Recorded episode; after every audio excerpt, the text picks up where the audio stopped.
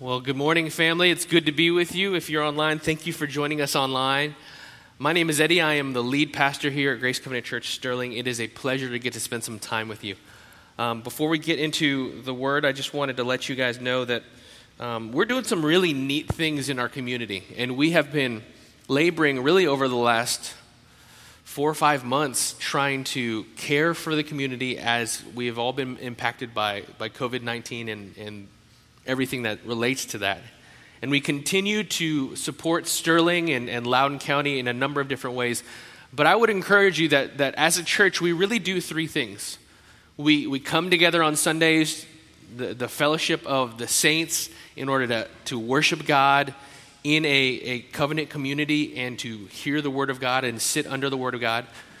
We have our small groups where our desire is for you to experience real biblical community, and by that I mean relationships that are centered on the fact that we are all family in Christ, that we are united and in union with Christ. And then we have our outreaches, our efforts to reach and, and be a blessing to our community, not just so that we might be a service organization, but that our service might open doors for us to share about the love of Christ. And so I want to encourage you, we're doing a lot. We just uh, packed 500 backpacks to be d- distributed this week. So, kids who need backpacks, families who've been impacted and they can't afford to, to provide for their own children, uh, we are doing our best to, to supplement uh, the needs in our area. And we just want to, I want to encourage you and invite you personally to take part in that. If you'd like to do so, it's as easy as texting uh, 474747 with the word outreach. Again, you can do that here in person, you can do that online but you text 474747 with the word outreach, and we will give you the information about how you can get connected in this. And if you if you don't feel like you, you could lead a small group or you, you know you want to speak in front of a bunch of people, this is something that you can do to be involved with the body of Christ and to be involved in our community, to care for and love the people that we live with, our neighbors. Uh, well, we have been going through a series on the mission of, of Grace Covenant Church. And then last week we talked about really our ultimate why the fact that we are called, we are made, you and I, not just Christians, but everyone, we've all been created, whether or not we fulfill this purpose or not, we have been created and purposed to bring glory to God. And the other side of that coin is that we are, we are called really to love God. And we're going to hear about what that looks like today. But before we do, I, I remember when I was in high school and, and even in college, we had these, these little booklets that they were kind of, it was a bit of contraband called uh, Cliff's Notes. Or, or maybe you're familiar with Spark Notes, but you were required to read either Don Quixote or Hatchet or, uh, you know, A Tale of Two Cities, something in your school studies, and some of us would not. And so we would get these spark notes, these cliff notes, and, and really they were, you know, rather than being 200 pages of reading, it'd be 10 to 20 pages of reading. And the goal of these books were, these little booklets were intended to give us a, uh, an, an overview, get the gist of what the book was saying, really so that you might be able to speak intelligibly about it, maybe even write a paper, you know, with some, some ethical gray area or maybe not so gray area as it related to, to fulfilling your requirements. But the, the, books were intended, and I think they, they're called study aids, or they, they were intended to give you a better understanding, maybe a roadmap for understanding the books themselves. And today I wanted to look at an interaction that Jesus has with some, some individuals who are asking him really for some Cliff's notes. They, they want to, for him to give them kind of a, a light summary response for what the Bible has to say. Now, unlike our efforts, which, which are, you know, unlike our efforts, which were not necessarily always good when it came to Cliff's Notes, Jesus gives a really helpful response. And uh, he's going to help us as we, as we study. So if you could stand with me, we, we stand when we read the Word of God. We find that it's, it's a way of engaging our bodies and showing respect to the words that God has for us. We're going to read out of Matthew chapter uh, 22, verses 34 through 48. So we're going to read that out together, and I'm going to try and read s- slowly, so read along with me. But when the Pharisees heard that he had silenced the Sadducees, they gathered together. And one of them, a lawyer, asked him a question to test him Teacher, which is the great commandment in the law? And he said to them, You shall love the Lord your God with all your heart, and with all your soul, and with all your mind. This is the great and first commandment. And a second is like it you shall love the Lord your God. I'm sorry, you shall love your neighbor as yourself. On these two commandments depend all the law and the prophets. Let's pray. Father God, I thank you that you have given us such a vast disclosure of your will in, in the Old Testament and the New Testament, that you've, you've given us a great wealth of knowledge about who you are, who we are, what creation is, what you expect of us, all of these things wrapped in the stories, the poems, the narratives, the letters of Scripture. And at the same time, you, you condescend to us, you reach down and give us this clarifying statement of purpose, this clarifying uh, compass that allows us to look forward and, and obey you with clarity, to make a, make a, a way forward as we consider all the things that are commanded of us. God, I pray that we would embrace this purpose, embrace this commandment, that we would seek to love you with everything that we have, and in so doing, Lord, that we would, we would overflow with love for our neighbor. Pray that you bless us as we study your word, open our eyes and ears to hear, to see and hear what you have in this word, and then open our hearts to receive it. In Jesus' name, amen. You can be seated. So, this conversation really begins with a great question with a bad motive. A great question with a bad motive. Uh, you have these two relig- religious sects, the, uh, the Pharisees and the Sadducees. Now, they were opposing groups within Judaism, and they had various differing beliefs. If you were to back up a little bit, you would see that the Sadducees, among other things, they didn't believe in the resurrection of the dead. They didn't believe in a physical resurrection. And, and uh, so they had previously posed a question to Jesus that Jesus, he really dismantles them. And the Pharisees are watching, and they take this opportunity to jump in and say, okay, well, maybe we can challenge him. And part of the dynamic here that we need to appreciate is that in this culture, it's, a, it's kind of a shame honor culture. In, in, in Western culture, that tends to be less of an issue. Uh, shame is largely something that, that doesn't necessarily dictate our behavior, but in this culture especially, shame dictates uh, behavior. It, it allows people to follow or not follow. And so these groups are actively and publicly trying to engage Jesus in a way that would call his ministry into question. And so they're trying to discredit him, and, and the, we see that the Pharisees rejoin their efforts. If you look at verses 30, 37 and 38, or sorry, 30, uh, yes. I've lost my place. 34. Uh, they gathered together, and 35, one of them, a teacher of the law, answers him, or asks him a question to test him Teacher, which is the greatest commandment of the law? Now, Matthew is helpful in that he doesn't he doesn't just tell us that this Pharisee was curious. He wasn't just interested to find out what was going on. It says that the lawyer, the, this representative of the Pharisees, was asking in order to test Jesus. Now, again, this was actually something that, that the Pharisees and religious individuals within Judaism would do. They would look at the Old Testament, all of the teachings, and if you were to go and tally it up, you'd say you'd see that there's about 600, really 613 commands in the Old Testament. So it makes sense on one level for them to go and say, okay, what's most important? Because there are commands like, okay, don't boil uh, a, a, an animal in its mother's milk. And then there are commands like, you shall not murder. And clearly, one has more direct bearing on our lives than the other. And so there's a sense in which this makes sense that they would try to prioritize Scripture, try to find out how do we, how do we figure out what the hierarchy of these commands are.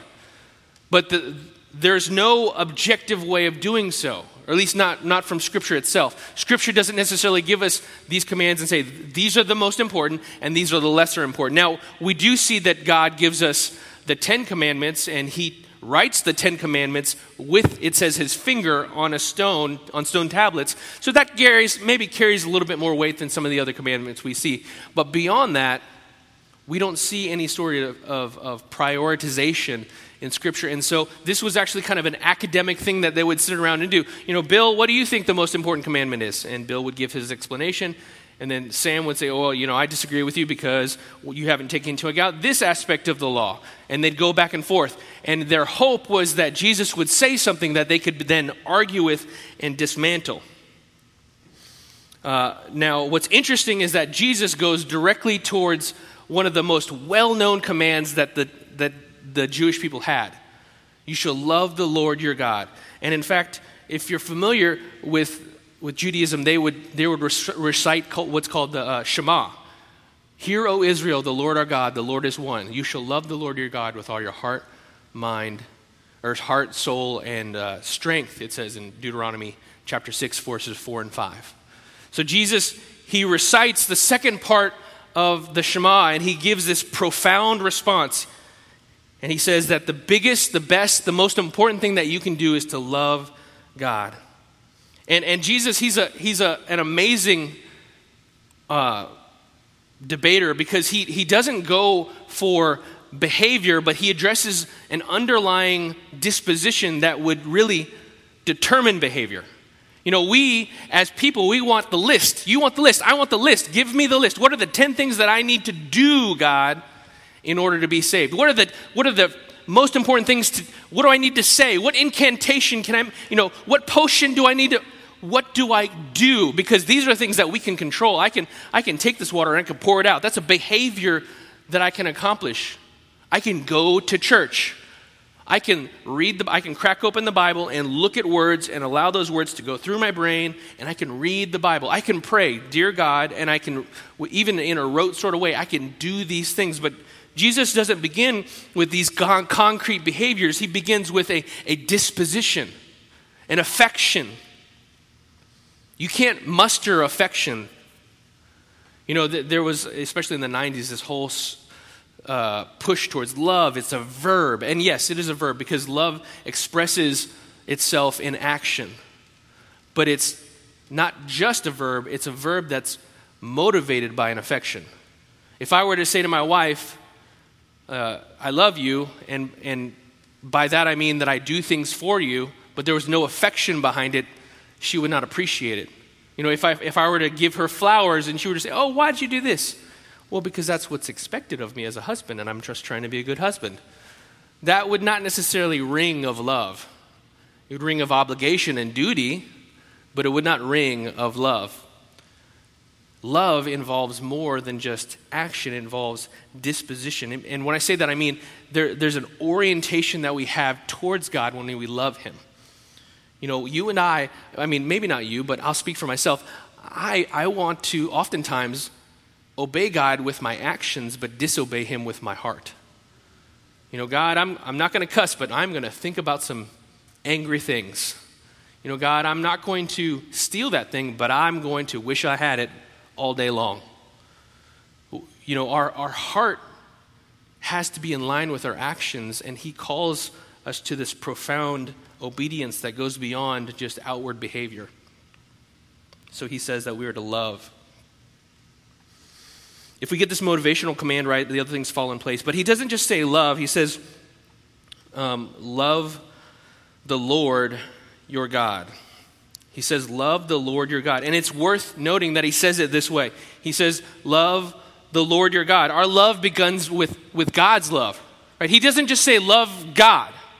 God is not just this entity that Jesus is speaking about who, who exists outside of creation and with whom we have some sort of interactions with based on God's interactions with creation. No, he calls him the Lord, the Master. And these people that he had been speaking to, they were well familiar with the covenants of God. And if you don't know what a covenant is, it, it's, it's like a contract, but it's more relational and it's, it's made in blood. When you look at Scripture and you see God enact these various covenants, they were agreements that were, uh, that were ratified with blood, either by a blood sacrifice or with Jesus Christ, the new covenant, his own personal blood. So this is not just a, a you know, we're going to have this agreement and we're both going to sign, sign on the dotted line, but there's blood, there's life, there's commitment involved. And he says, You are to love the God who is your Lord because he first loved you and therefore saved you. In Deuteronomy, this, this Shema, Hear, O Israel, the Lord our God, the Lord is one. You shall love the Lord your God. he is saying that this is the God who brought you out of Egypt. Even the Ten Commandments, we see these commands, they begin with the prologue, which says, The God who brought you out of Egypt. He speaks of the God who's enacted a relationship with you. Family, when you and I interact with God, we're not just interacting with this being out there who has expectations of our life and, and commands us to do things, but we're enacting, we're interacting with the God who has expressed love toward us. When Jesus says that our greatest command is to love God, He's not calling us to do anything that God hasn't already done for us. He's already loved us, He's already committed, committed to us in a way that, that, that we otherwise never would commit to. He's basically, He's said, I want to marry you. You know, when I, when I got engaged to my wife, what I didn't understand fully was that I was saying, I, in my commitment, in, in my asking her to marry me, I was asking her to receive my forever love, to receive my committed for the rest of my life till death does us part love. And that's, that's the love that God calls us to because He's already committed to that for us. Love the Lord your God. He's a covenantal Lord, and it's a relationship that's been initiated by God. The, the Pharisees knew this, they understood this. And he, he doesn't just say, Love the Lord, your, he says, Love the Lord your God. Again, this is, this is a relational connection, this is a, a relational interaction. Oftentimes, uh, I forgot my Bible, but oftentimes, if you can imagine that this is the Bible, we read the Bible and, and we look for commands and we treat God like a boss. And we say, okay, boss, Give me my list for the day. What are my action items? Give me my top 10. What are my most important tasks for the day, God? Okay, I'm going to read my Bible because that's, that's what the boss tells me to do. I'm going to pray for five minutes because that's what the boss tells me to do. It's Sunday. I'm going to go to church because that's what the boss tells me to do. But no, Jesus says that we are called to love the Lord our God that, that hour, he says, love the Lord your God. He's not just saying, love the Lord who is God. He's saying, love the Lord who is your God. He is God for you, He is God to you, He's in relationship with you. You know, Mary, my wife, she is not just a wife, she's my wife. She's not your wife, she's my wife. And that my carries serious, significant relational weight. And here we see Jesus say that we are called to love the Lord your God. He's a covenantal Lord, He's our God, and we obey because He has shown Himself not only to be God, but to be our God. Family, one of the most exciting things about, about committing your life to God is that He is willing and able to commit to you. And when you put your faith in Jesus Christ, when you trust Him with your life, you're not just jumping into a black hole of a void relationally. You know, sometimes we fear relationship and we fear committing to things because we've been hurt. You know, so and so, you know, I, I, was in this dating relationship and so and so, they, they took my heart and then uh, got out their magic bullet and they put my heart in the magic bullet and they made salsa. You know, and that's kind of how we feel about relationships.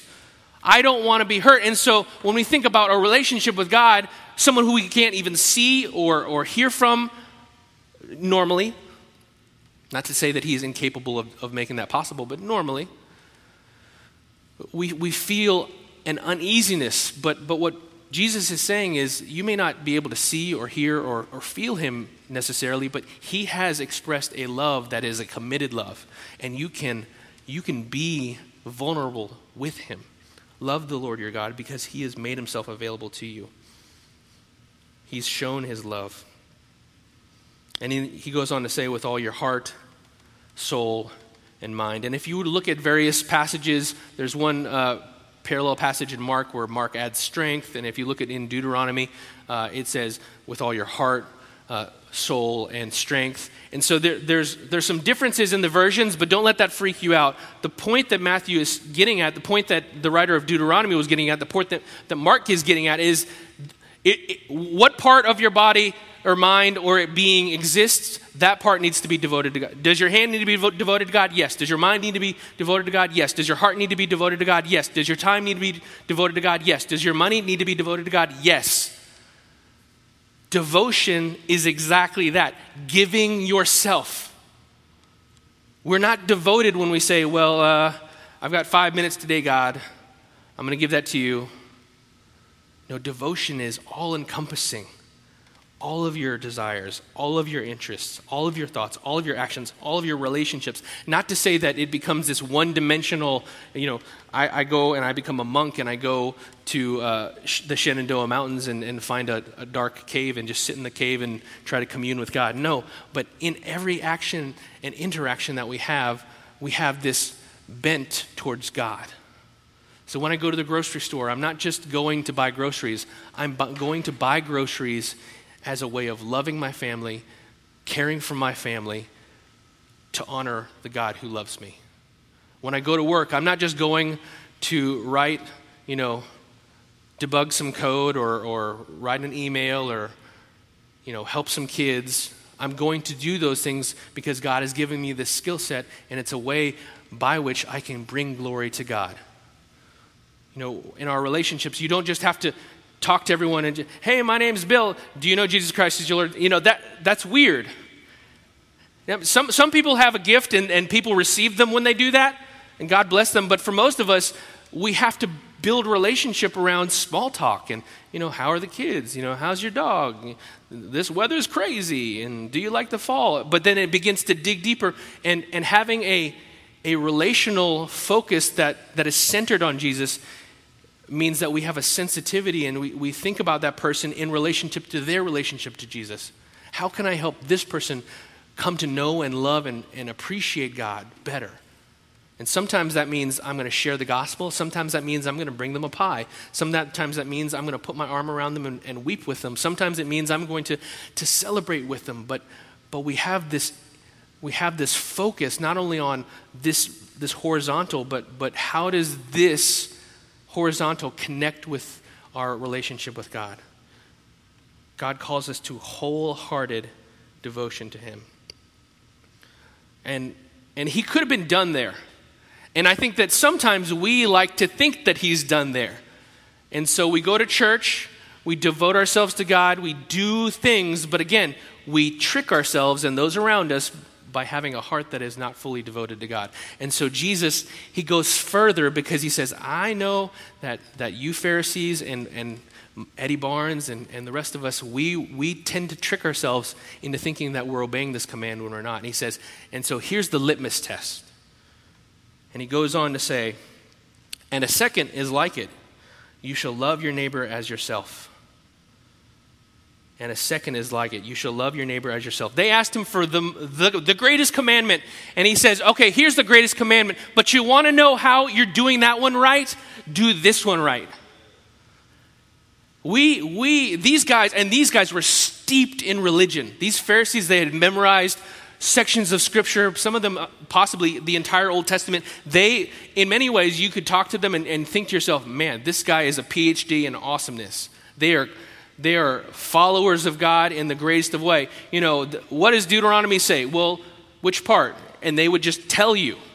And, and they had synthesized scripture. That means that they had, they had thought through the, the overarching themes of scripture. They had uh, figured out, okay, what does it look like for me to tithe? Okay, if I'm going to tithe and give 10%, we think, you know, 10% is, you know, 10% of my, my paycheck. But they had thought, well, you know, when I buy spices and, and when I bring things into the household, I'm going to give 10% to the church as well. And, and Jesus even calls them out. You, you guys tithe from your spice rack, but you don't, you don't love me fully.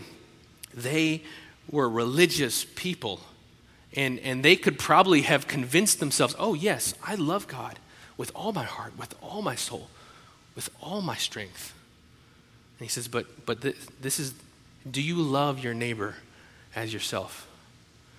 And you, and you might ask yourself, okay, well, Jesus, what do you mean by neighbor? But in Matthew, he had already established earlier on that, that neighbor was not just the guy to your right or the gal to your left, you know, or, or the person that you found most convenient to reach out to, but your neighbor was just the people that you find in your path in life.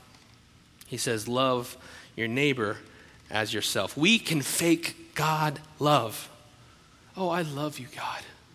We can fake it with ourselves. We can, we can sing, and the worship team can sound awesome. We can, this is amazing, but all that's really happening is we're getting pumped because Carminji is beating that bass, and the drums are getting punished, and it's awesome sounding and encouraging to us. But our heart isn't necessarily engaged toward God. We can be fake God lovers. And we do this every day when we measure our piety. When you and I measure how, how good we're doing with the Lord, maybe you have a, someone that you, you talk to, someone who disciples you, and, and they ask you, you know, how's your soul? And this is what I often do. Well, how, how many times have I read the Bible this week? Okay, six. Okay, well, add that to how many times have I prayed? Have I been kind to my family? Well, there was that I was grumpy. Okay, now do the math, carry the four. I'm okay.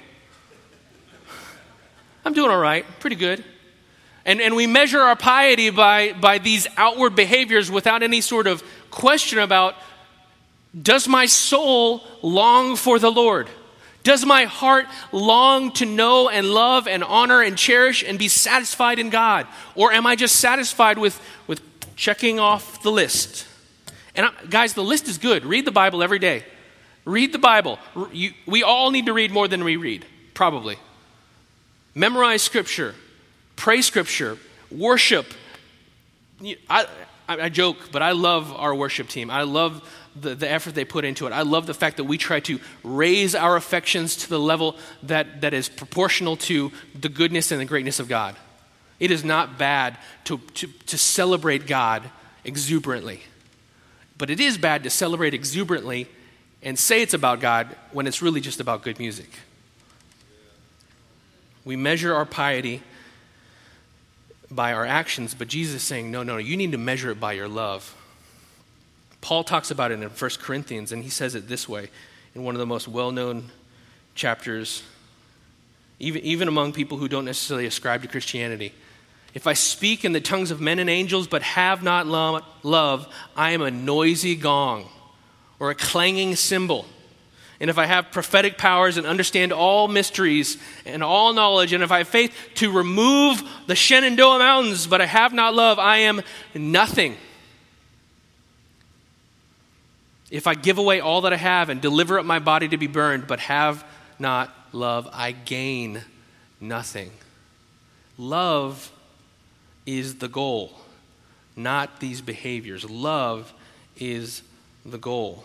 Reading your Bible, praying, participating in church, tithing, these are all good things, but they're a means to an ultimate end.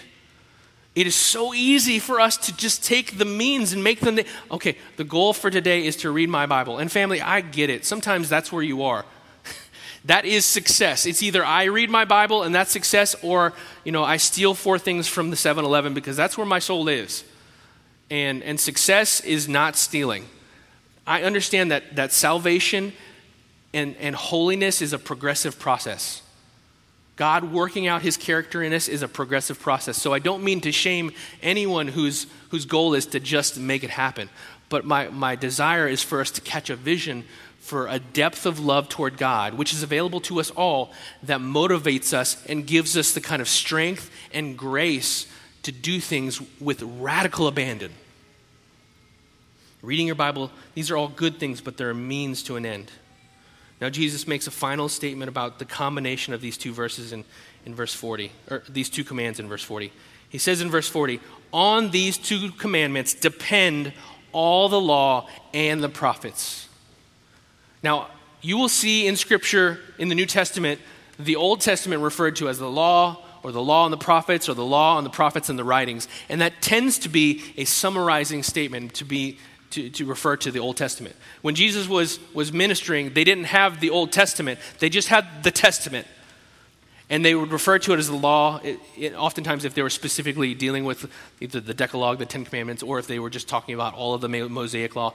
But, but oftentimes they'd say law and prophets and, and writings or law and prophets to mean all of Scripture. And so here he says all of Scripture can be summarized, or it really it hinges on not just summarize but it hinges on these two commands. If you love God with all your heart, soul and, and, and mind or and if you if you love your neighbor as yourself then all of these scriptures will will follow.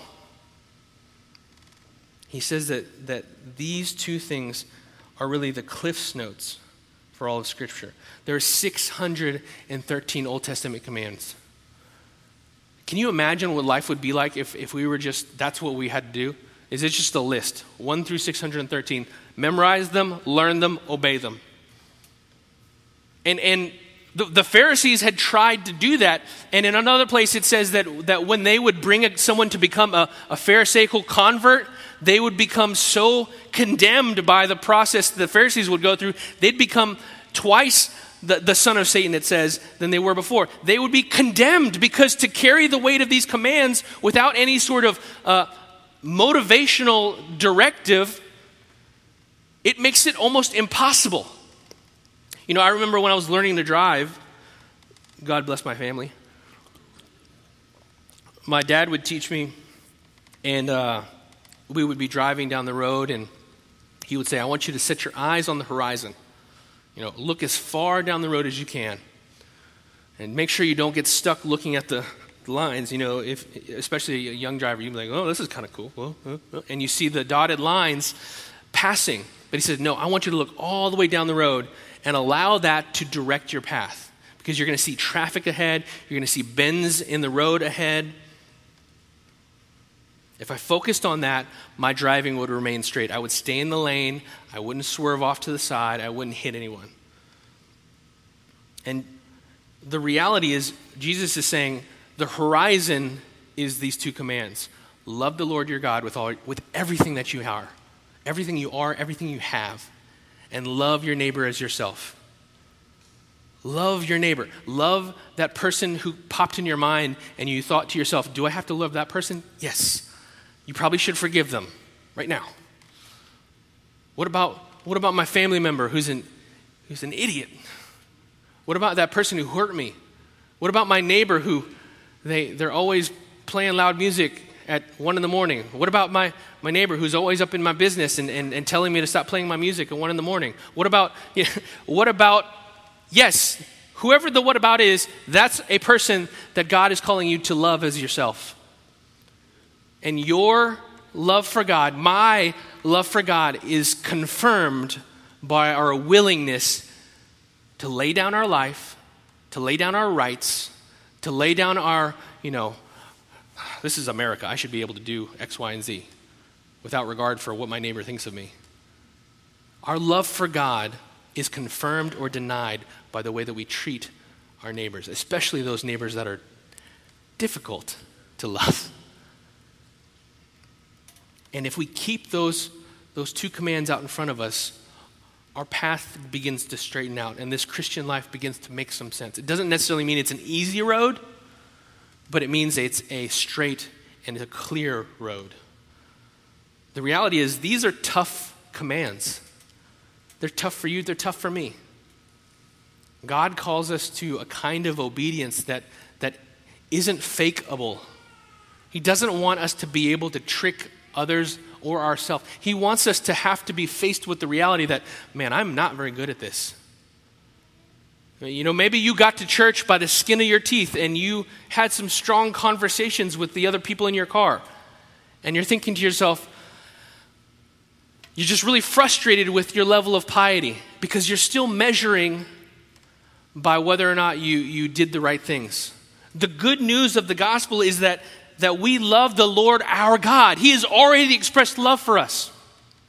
If you're in this room and you are trying to do things in order to win relationship with God, it won't work. That's not how it works. There is no stairway to heaven. There is a stairway from heaven. And Jesus came down And he, and he has made a way for us through him. And because of that, we can love the Lord our God with all our heart, mind, soul, and strength. We can love our neighbor as ourselves. Family, what areas of your life need to change to better reflect a love for God? How, how do you spend your time? How do you spend your energy? How do you, how do you orient yourself around these, you know, they're called spiritual disciplines. These, um, if you come from other church traditions, they're means of grace. How do you relate to those things? Are they, you know, are they on a list? It's not that, it's, lists are not bad. You know, I'm, i know some of you live and die by lists, and you're like, please don't, I, I need my lists. Lists are fine. But the list is a means to an end. The end is to know and love and serve our God. If the list becomes the end, then that's when we're out of step. What areas of your life do you need to take back to God and say, God, would you redeem this for me? Would you take my, my time in the Word and would you make it a moment for me to love you? Would you take my time in prayer and make it a moment for me to experience your love? Would you take my time at church and, and make it a moment for me to worship you from not just my words and my, my lungs, but from my heart? What areas of your life need to change as a result of embracing a love for God? And then, secondly, who do you need to extend love to as a natural outworking of your love for God? God will challenge you. I'd love to think that the more mature we get, the easier this thing gets. But at least in my experience, and, and I recognize that I'm not as mature as I could be or as far along as I could be, but in my experience, the, the longer that you're in this, the harder some of this gets. Because God goes deeper and deeper and deeper. And the things that we thought we were good with, He says, you know what? Let's peel back the layer a little bit further. And we realize, oh man, my love does not go deep enough. But, but the encouragement is that Jesus came to empower us to enable us to do this. He gives us the Holy Spirit who enables us to do this, to walk in step with, with Him, to fill us with His fruit. Love the Lord your God with everything you have. And, and confirm that love by loving your neighbors as yourself.